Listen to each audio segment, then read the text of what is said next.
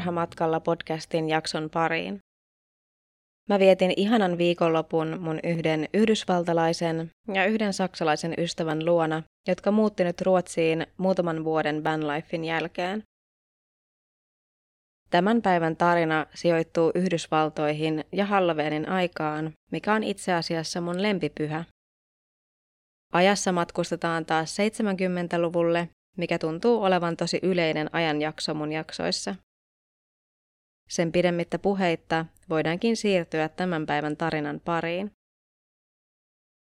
Martha Elizabeth Moxley syntyi 16. elokuuta vuonna 1960 San Franciscossa, Kaliforniassa vanhemmilleen Dorothylle ja Davidille. Marthalla oli myös veli nimeltä John. Marthan isä David oli osakkaana menestyvässä kirjanpitoyrityksessä ja perhe muutti Davidin työn perässä Kaliforniasta Connecticutiin Greenwichiin, kun Martha oli 13-vuotias. Greenwichissä perhe asui Belhavenin vartioidulla asuinalueella, joka koostui noin 40 taloudesta. Alueella rikokset olivat hyvin epätavallisia ja sen asukkaat olivat rikkaita ja kuuluisia perheitä. Ensimmäinen kokonainen kouluvuosi meni Marthalla hyvin ja hänestä tuli suosittu tyttö nuorten keskuudessa. Vuoden 75 keväällä 14-vuotias Martha äänestettiin koulun parhaimman persoonallisuuden omaavaksi tytöksi ja Martha päätti hakea myös koulun cheerleader-joukkueeseen. Martha ei ollut siis mikään seinäruusu, vaan rohkeasti tutustui uusiin ihmisiin uudella paikakunnalla ja tuli hyvin toimeen muiden kanssa menevän ja itsevarman kalifornialaisluonteensa ansiosta. Hänestä oli hyvin vaikeaa olla pitämättä. Kesällä ennen 15-vuotis syntymäpäiväänsä Martha tutustui naapurissa asuvan Skeikelin perheen poikiin, 17-vuotiaaseen Thomasiin ja Marthan kanssa samanikäiseen Michaeliin. Skeikelien perheessä oli yhteensä seitsemän lasta ja perheen isä Rushton oli Ethel Kennedyn sisko, joka oli edesmenneen Robert F. Kennedyn leski. Rushtonin isä George taas oli Great Lakes Carbon Corporationin perustaja, ja yritys oli yksi Yhdysvaltojen suurimmista ja rikkaimmista yksityisistä yrityksistä. Perheen äiti Anne oli kuollut muutama vuotta aikaisemmin aivosyöpään. Martha kirjoitti päiväkirjaansa Tomista ja Michaelista muutaman otteeseen. Kirjoituksista käy ilmi, että Tommy oli ihastunut Marthaan ja oli yrittänyt lähennellä tätä. Kesän lopussa Martha oli mennyt Tomin ja Michaelin kanssa autolla ostamaan jäätelöä, ja Martha kirjoitti päiväkirjaansa Tomin laittaneen kättään jatkuvasti tämän reidelle.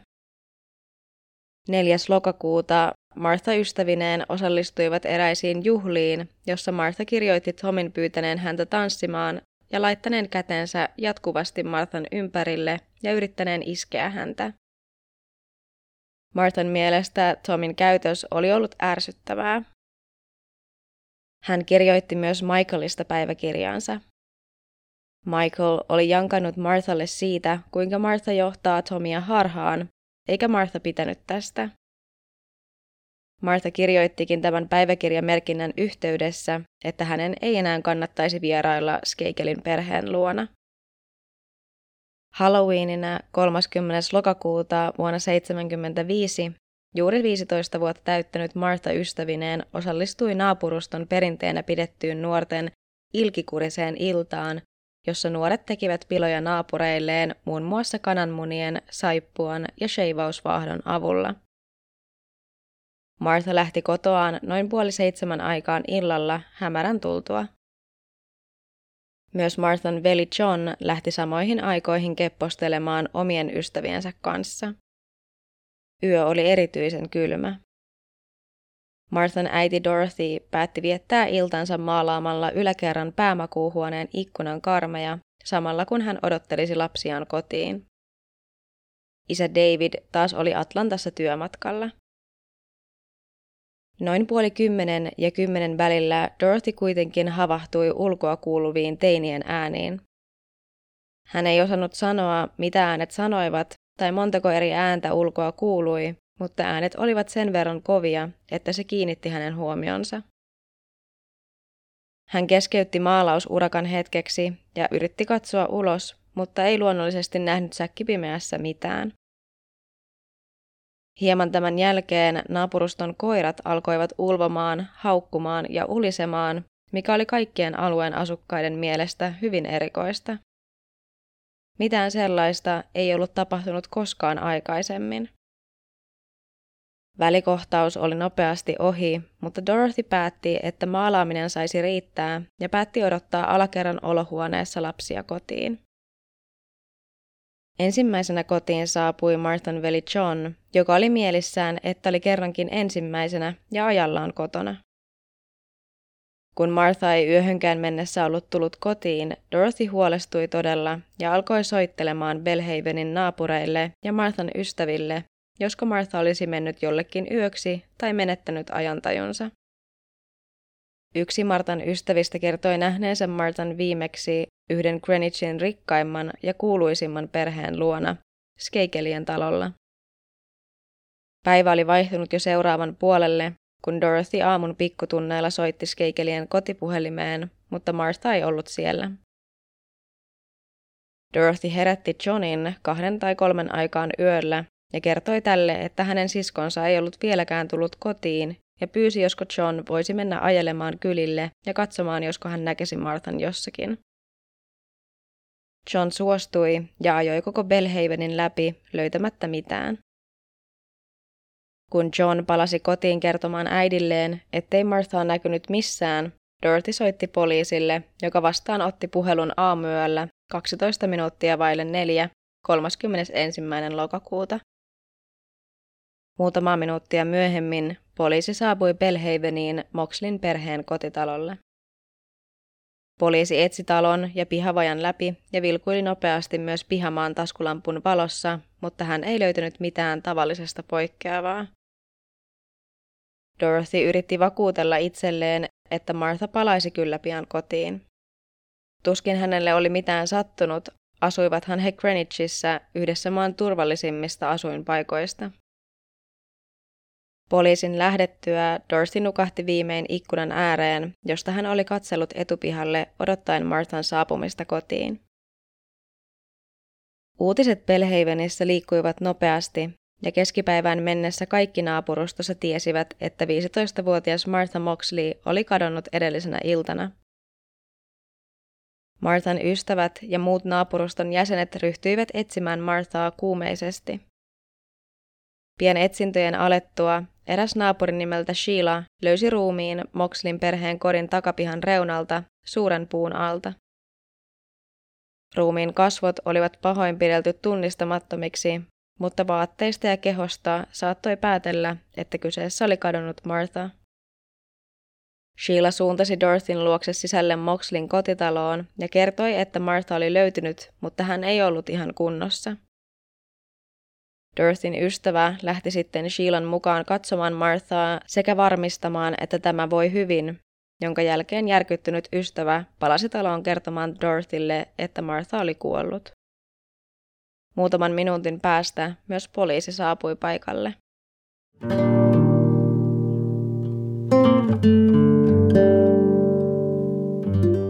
Poliisi ilmoitti ruumiin löytymisestä puhelimen sijaan poliisiradion kautta, jonka ansiosta media sai reaaliajassa vihiä tapahtuneesta. Minuuteissa rikospaikka kuhisi poliiseista, naapureista ja reporttereista. Paikalla mahdollisesti olleet todisteet tekijästä huuhtoituivat ihmismassan myötä nopeasti pois. Poliisi kuitenkin löysi rikospaikalta epätavallisen tekovälineen, rikkoutuneen golfmailan.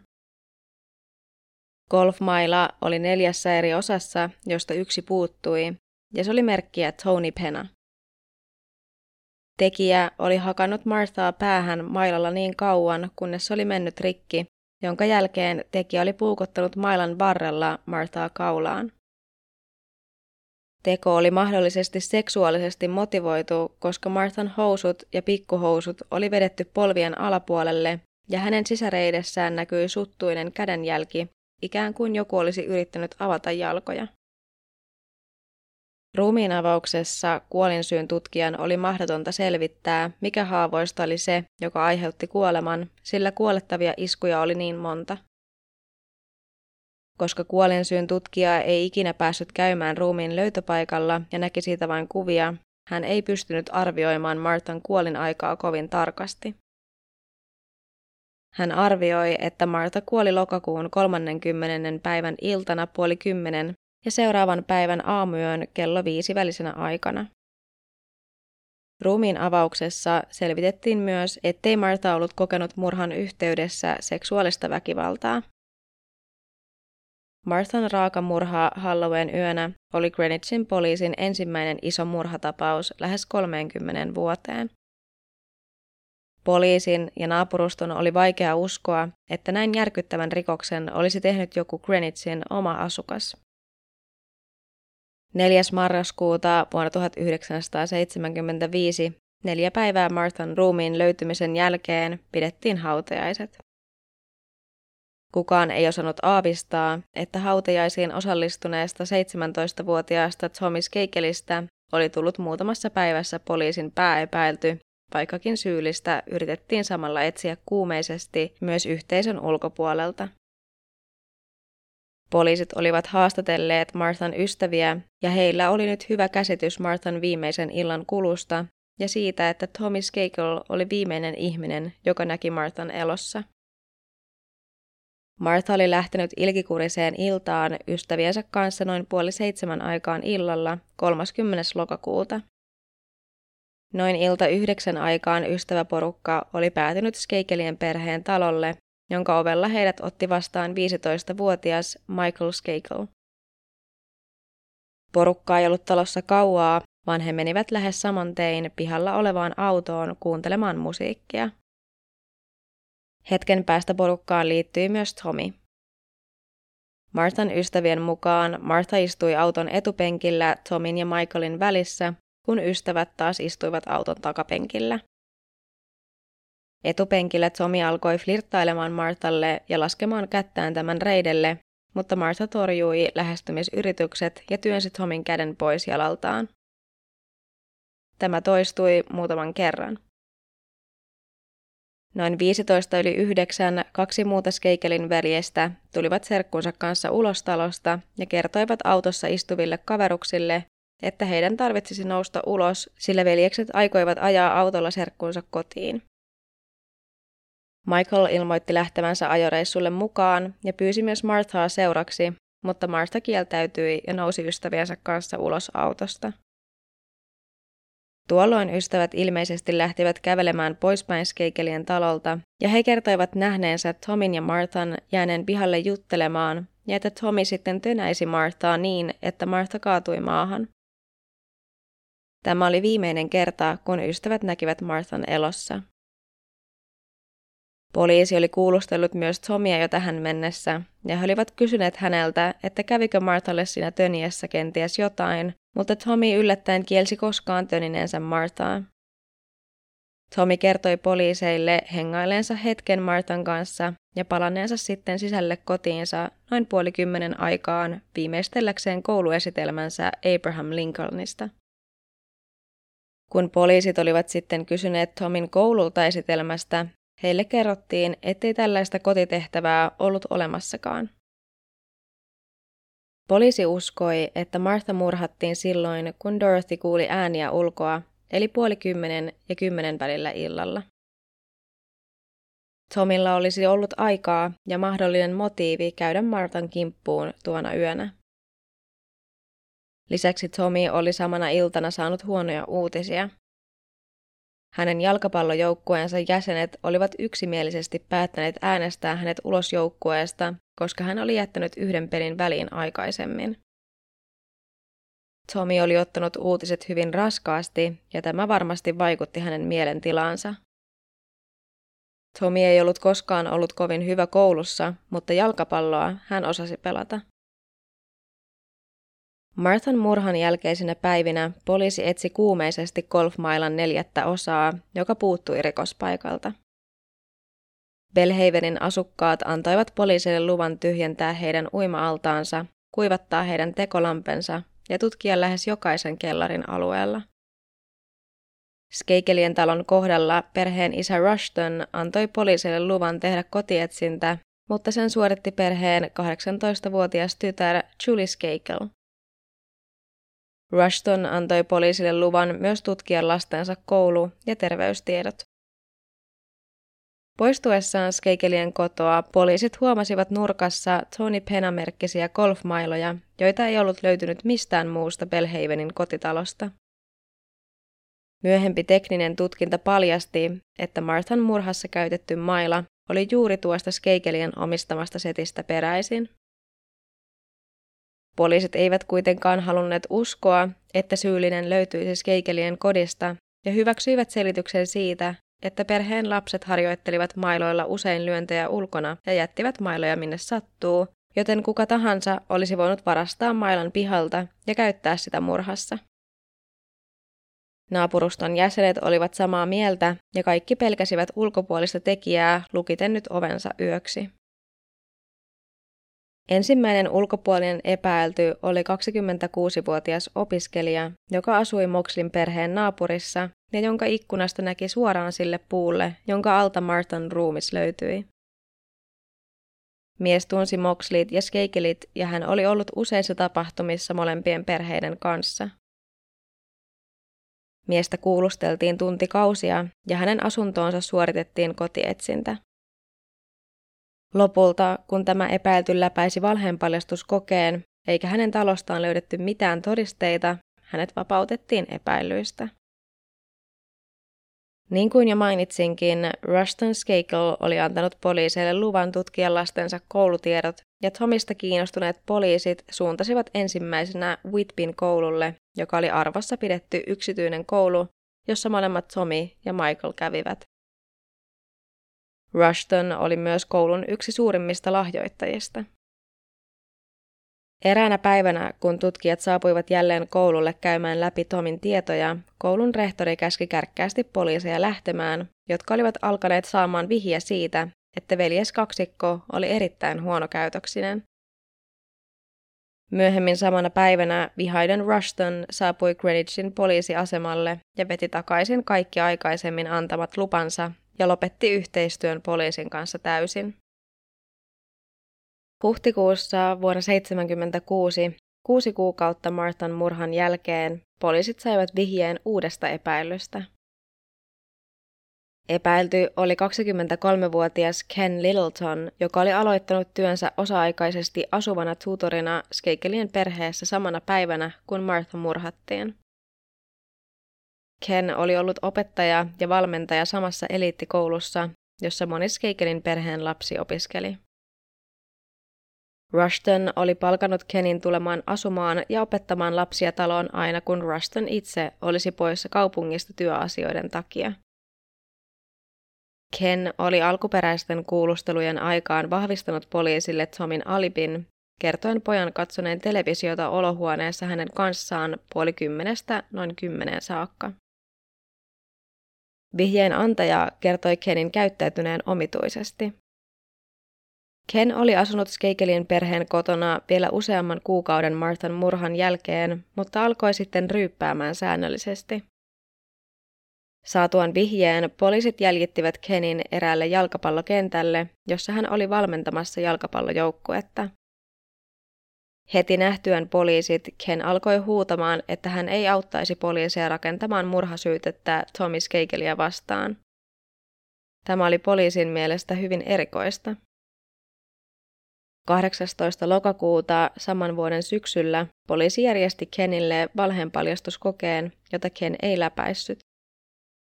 Hän myönsi samalla, että hänet oli pidetetty muutama kuukausi takaperin kesällä varkaudesta. Keniä tai Tomia vastaan ei ollut kuitenkaan tarpeeksi fyysisiä todisteita, joten juttu kylmeni ja pysyi kylmänä vuosikausia.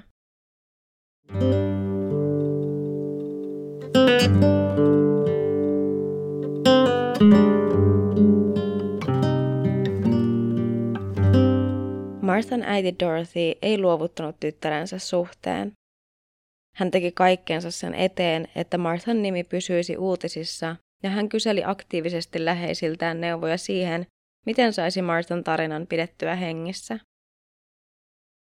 Hieman ennen kiitospäivää vuonna 1988 Marthan isä David kuoli sydänkohtaukseen 57-vuotiaana saamatta koskaan tietää, mitä Marthalle todella tapahtui. Keväällä vuonna 1991, 16 vuotta Marthan murhan jälkeen, eräs toinen Kennedyen serkku, William Kennedy Smithia, syytettiin raiskauksesta Kennedyen perheen tilalla West Palm Beachissä, Floridassa. Jotkut lehdet väittivät, että William olisi ollut vierailemassa Skeikelien perheen luona Greenwichissä 30. lokakuuta vuonna 1975. Sensaatiomaiset syytökset todettiin pian vääriksi, mutta ne kuitenkin nostivat Marthan selvittämättömän murhatapauksen jälleen pinnalle.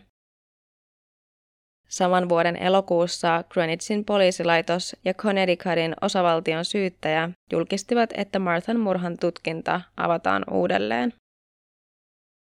Yksi tutkinnan uusista asiantuntijoista oli tohtori Henry Lee, joka teki uraa kehittyvän DNA-teknologian parissa. Ehkä tästä havahtuneena Rushton Skakel palkkasi yksityisetsivä toimiston Sutton Associatesin ilmeisesti todistaakseen, ettei hänen lapsensa olleet murhassa mukana millään tavalla. Suttonin tekemä raportti tutkinnasta kuitenkin vuosi, ja se paljasti, että niin Tommy kuin myös Michael olivat molemmat vuosien jälkeen nyt muuttaneet tarinaansa alipeistaan murhayön ajalta radikaalisti. Vuonna 1995 tutkiva journalisti Len Levitt kirjoitti artikkelin New York Newsdayhin, joka sisälsi niin sanotun Suttonin raportin räjähdysherkkiä tietoja. Alun perin Tommy oli kertonut poliiseille olleensa Martan seurassa noin puoli kymmenen saakka, jonka jälkeen hän oli mennyt kotiinsa viimeistelemään koulutyötään. Nyt hän oli kertonut Satonin etsiville menneensä sisälle taloon puoli kymmeneltä, mutta tulleensa pian takaisin ulos. Tämän jälkeen hän kertoi harrastaneensa seksiä Martan kanssa noin varttia vaille kymmeneen saakka. Kun etsivä oli huomauttanut, että Martha oli neitsyt kuollessaan, Tommy oli korjannut tarkoittaneensa seksillä toistensa tyydyttämistä käsin. Jos Tomin uusi tarina oli omituinen, niin Michaelin vasta erikoinen olikin. Kahteen vuosikymmeneen Michaelia ei ollut koskaan pidetty epäiltynä tapauksessa. Michaelin vanhan kertomuksen mukaan sen jälkeen, kun Michael ja toiset veljet olivat heittäneet serkun kotiin noin 13 kilometrin päähän, he palasivat Skeikelien kotitalolle noin 20 yli 11 ja he menivät suoraan nukkumaan. Uuden tarinan mukaan Michael ei ollutkaan mennyt suoraan nukkumaan, vaan lähti ulos talosta 20 minuuttia myöhemmin ja vaelteli naapurustossa. Kun hän oli kävellyt Moxlin takapihan läpi, Michael kertoi kiivenneensä puuhun, joka oli Marthan makuuhuoneen ulkopuolella, ja huutanut sieltä Marthan nimeä. Kun Martha ei vastannut, Michael kertoi masturpoineensa puussa puoli kahdentoista ja puoli yhden välillä yöllä, jonka jälkeen kiipesi alas ja juoksi kotiin. Tästä Michaelin uudesta tarinasta oli myös olemassa äänite, mutta en ole ihan varma, oliko se peräisin tästä Satsanin etsivien kuulustelusta vai jostain oma elämänkerta haastattelusta. Joka tapauksessa ihmeteltiin, miksi veljekset muuttaisivat tarinaansa nyt DNA-teknologian astuessa mukaan tutkimuksiin, elleivät he pelänneet, että jättivät jälkeensä DNAtaan. Keväällä 1998 Mark Furman, O.J. Simpsonin tapauksessa tunnettu tutkija ja poliisi, julkaisi Murder in Greenwich, Who Killed Martha Moxley-kirjan. Kirjassaan Mark kertoo uskovansa, että murhaaja ei ollut Tommy, vaan hänen pikkuveljensä Michael. Markin mukaan veljekset olivat molemmat ihastuneita kauniiseen naapurin tyttö Marthaan, ja murhayönä Michaelin oli vallannut kateellinen raivo nähdessään Tommy ja Martha yhdessä. Kun Martha lähti skeikeleiltä, Markin mukaan vasta ilta 11 aikaan, Michael seurasi häntä pihalle ottaen mukaansa golfmailan. Martha pääsi melkein kotiin asti, kun Michael saavutti hänet ja aloitti hyökkäyksen. Ehkä Michael ei tarkoittanut aluksi lyödä niin kovaa, että Marthaan sattuisi, mutta Martha kaatui ensimmäisestä lyönnistä maahan, jonka jälkeen Michael raahasi Marthan nilkoista kasvot alaspäin sen puun alle, josta hänen ruumiinsa löydettiin seuraavana päivänä. Siellä Michael hakkasi Marthan mailalla kuoliaaksi ja lopulta puukotti häntä mailan rikkoutuneella varrella. Tämä kirja oli todellinen käännekohta Marthan murhan tutkinnassa. Jos kiinnostaa, niin kirja on hieman alle kolmen tunnin pituinen kuunneltava Nextorissa, tosin englanniksi. Jos et ole aikaisemmin kokeillut Nextoria, niin osoitteessa nextori.fi kautta pilvi pääset kokeilemaan Nextoria 45 päivän ajan ilmaiseksi. Laitan tämän linkin ja kirjan nimen vielä jakson kuvaukseen. Kirjan julkaisusta syntyneen 18 kuukautta kestäneen tutkinnan jälkeen päätettiin, että todisteita oli tarpeeksi syyttää nyt 39-vuotiaasta Michael Skakelia Martan murhasta. 9. tammikuuta vuonna 2000 Michaelista annettiin pidätysmääräys ja Michael antautui viranomaisille itse myöhemmin samana päivänä. Hänet vapautettiin pian sen jälkeen puolen miljoonan dollarin takuita vastaan. Michael joutui 14. maaliskuuta syytteeseen murhasta nuoriso-oikeudessa, koska hän oli ollut 15-vuotias Marthan murhan aikaan. 31. tammikuuta vuonna 2001 tuomari kuitenkin päätti, että Michael tuomittaisiin siitä huolimatta aikuisena. Michaelin oikeudenkäynti alkoi 7. toukokuuta vuonna 2002 Norwalkissa, Connecticutissa. Oikeudenkäynnissä tukeuduttiin fyysisten todisteiden sijaan aihetodisteisiin ja siihen, mitä Michael oli kertonut ihmisille Martan kohtalosta vuosina tämän murhan jälkeen. Jopa 11 todistajaa todisti, että he olivat kuulleet Michaelin joko myöntävän murhan tai sijoittaneensa itsensä murhapaikalle. Moni näistä todistajista tunsi Michaelin pahamaineisen elon koulun kautta, joten se karisti hieman heidän uskottavuuttaan. Yksi entisistä Elon koulun oppilaista todisti, että Michael oli koulussa ollessaan kehuskellut pääsevänsä kuin koira veräjästä murhasta, koska hän oli Kennedy.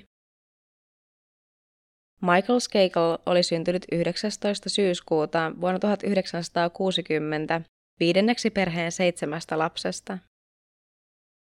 Michael oli ollut 12-vuotias, kun hän oli alkanut käyttää alkoholia väärin. Hän oli ollut aina huono oppilas ja kerrottiin, että hänet oli heitetty ulos yli 12 koulusta. Naapureiden ja perheen ystävien mukaan Skeikelin perheen lapsille annettiin rajattomasti rahaa ja he olivat suurimmaksi osaksi ilman aikuisen valvontaa. Vuonna 1978, eli kolme vuotta Marthan murhan jälkeen, Michael pidätettiin rattijuopumuksesta New Yorkin osavaltiossa. Välttääkseen rikossyytteet, hänen perheensä lähetti hänet Elan kouluun Meiniin, missä hän väitetysti sai hoitoa alkoholismiinsa. Hän pakeni koulusta kahdesti ennen kuin pääsi lähtemään sieltä kokonaan pois kahden vuoden jälkeen.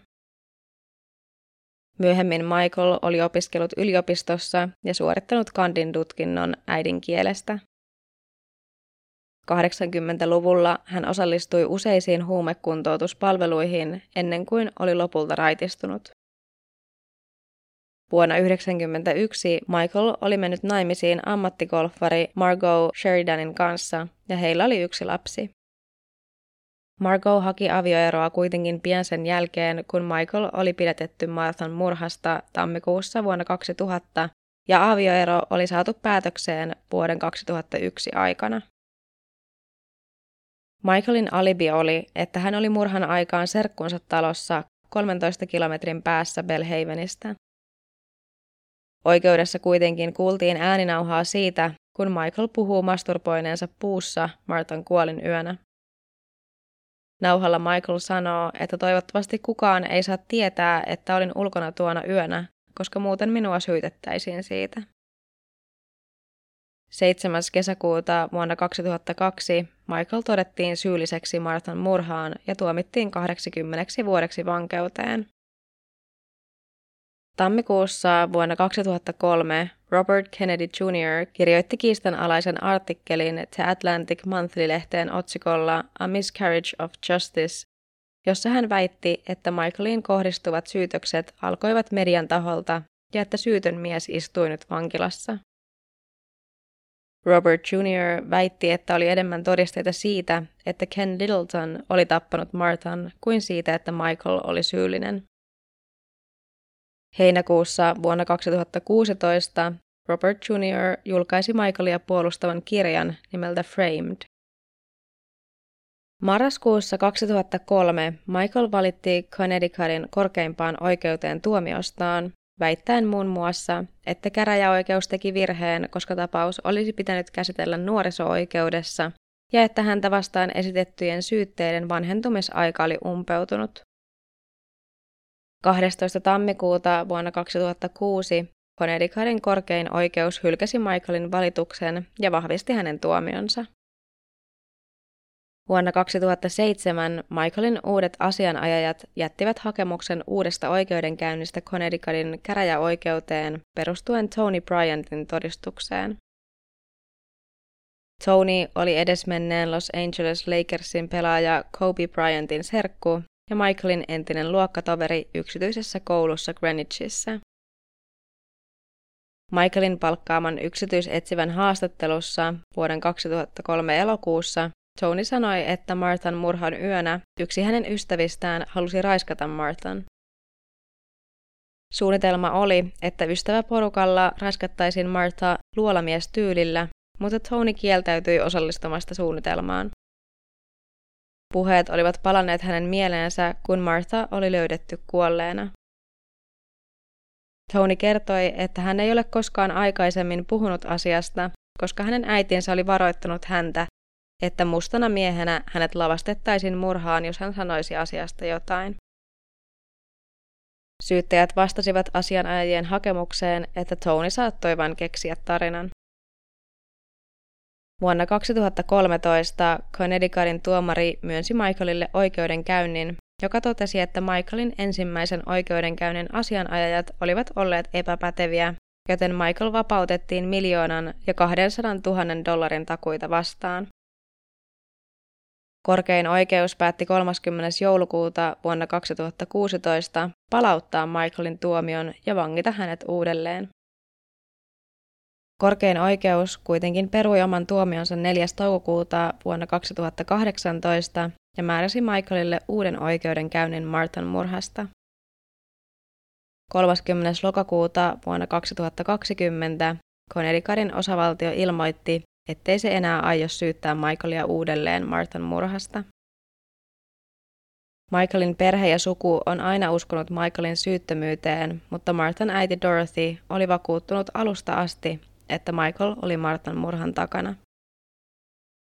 Michael on siis tänä päivänä vapaalla jalalla, eikä hänen sijaintiaan ole kerrottu julkisuudessa.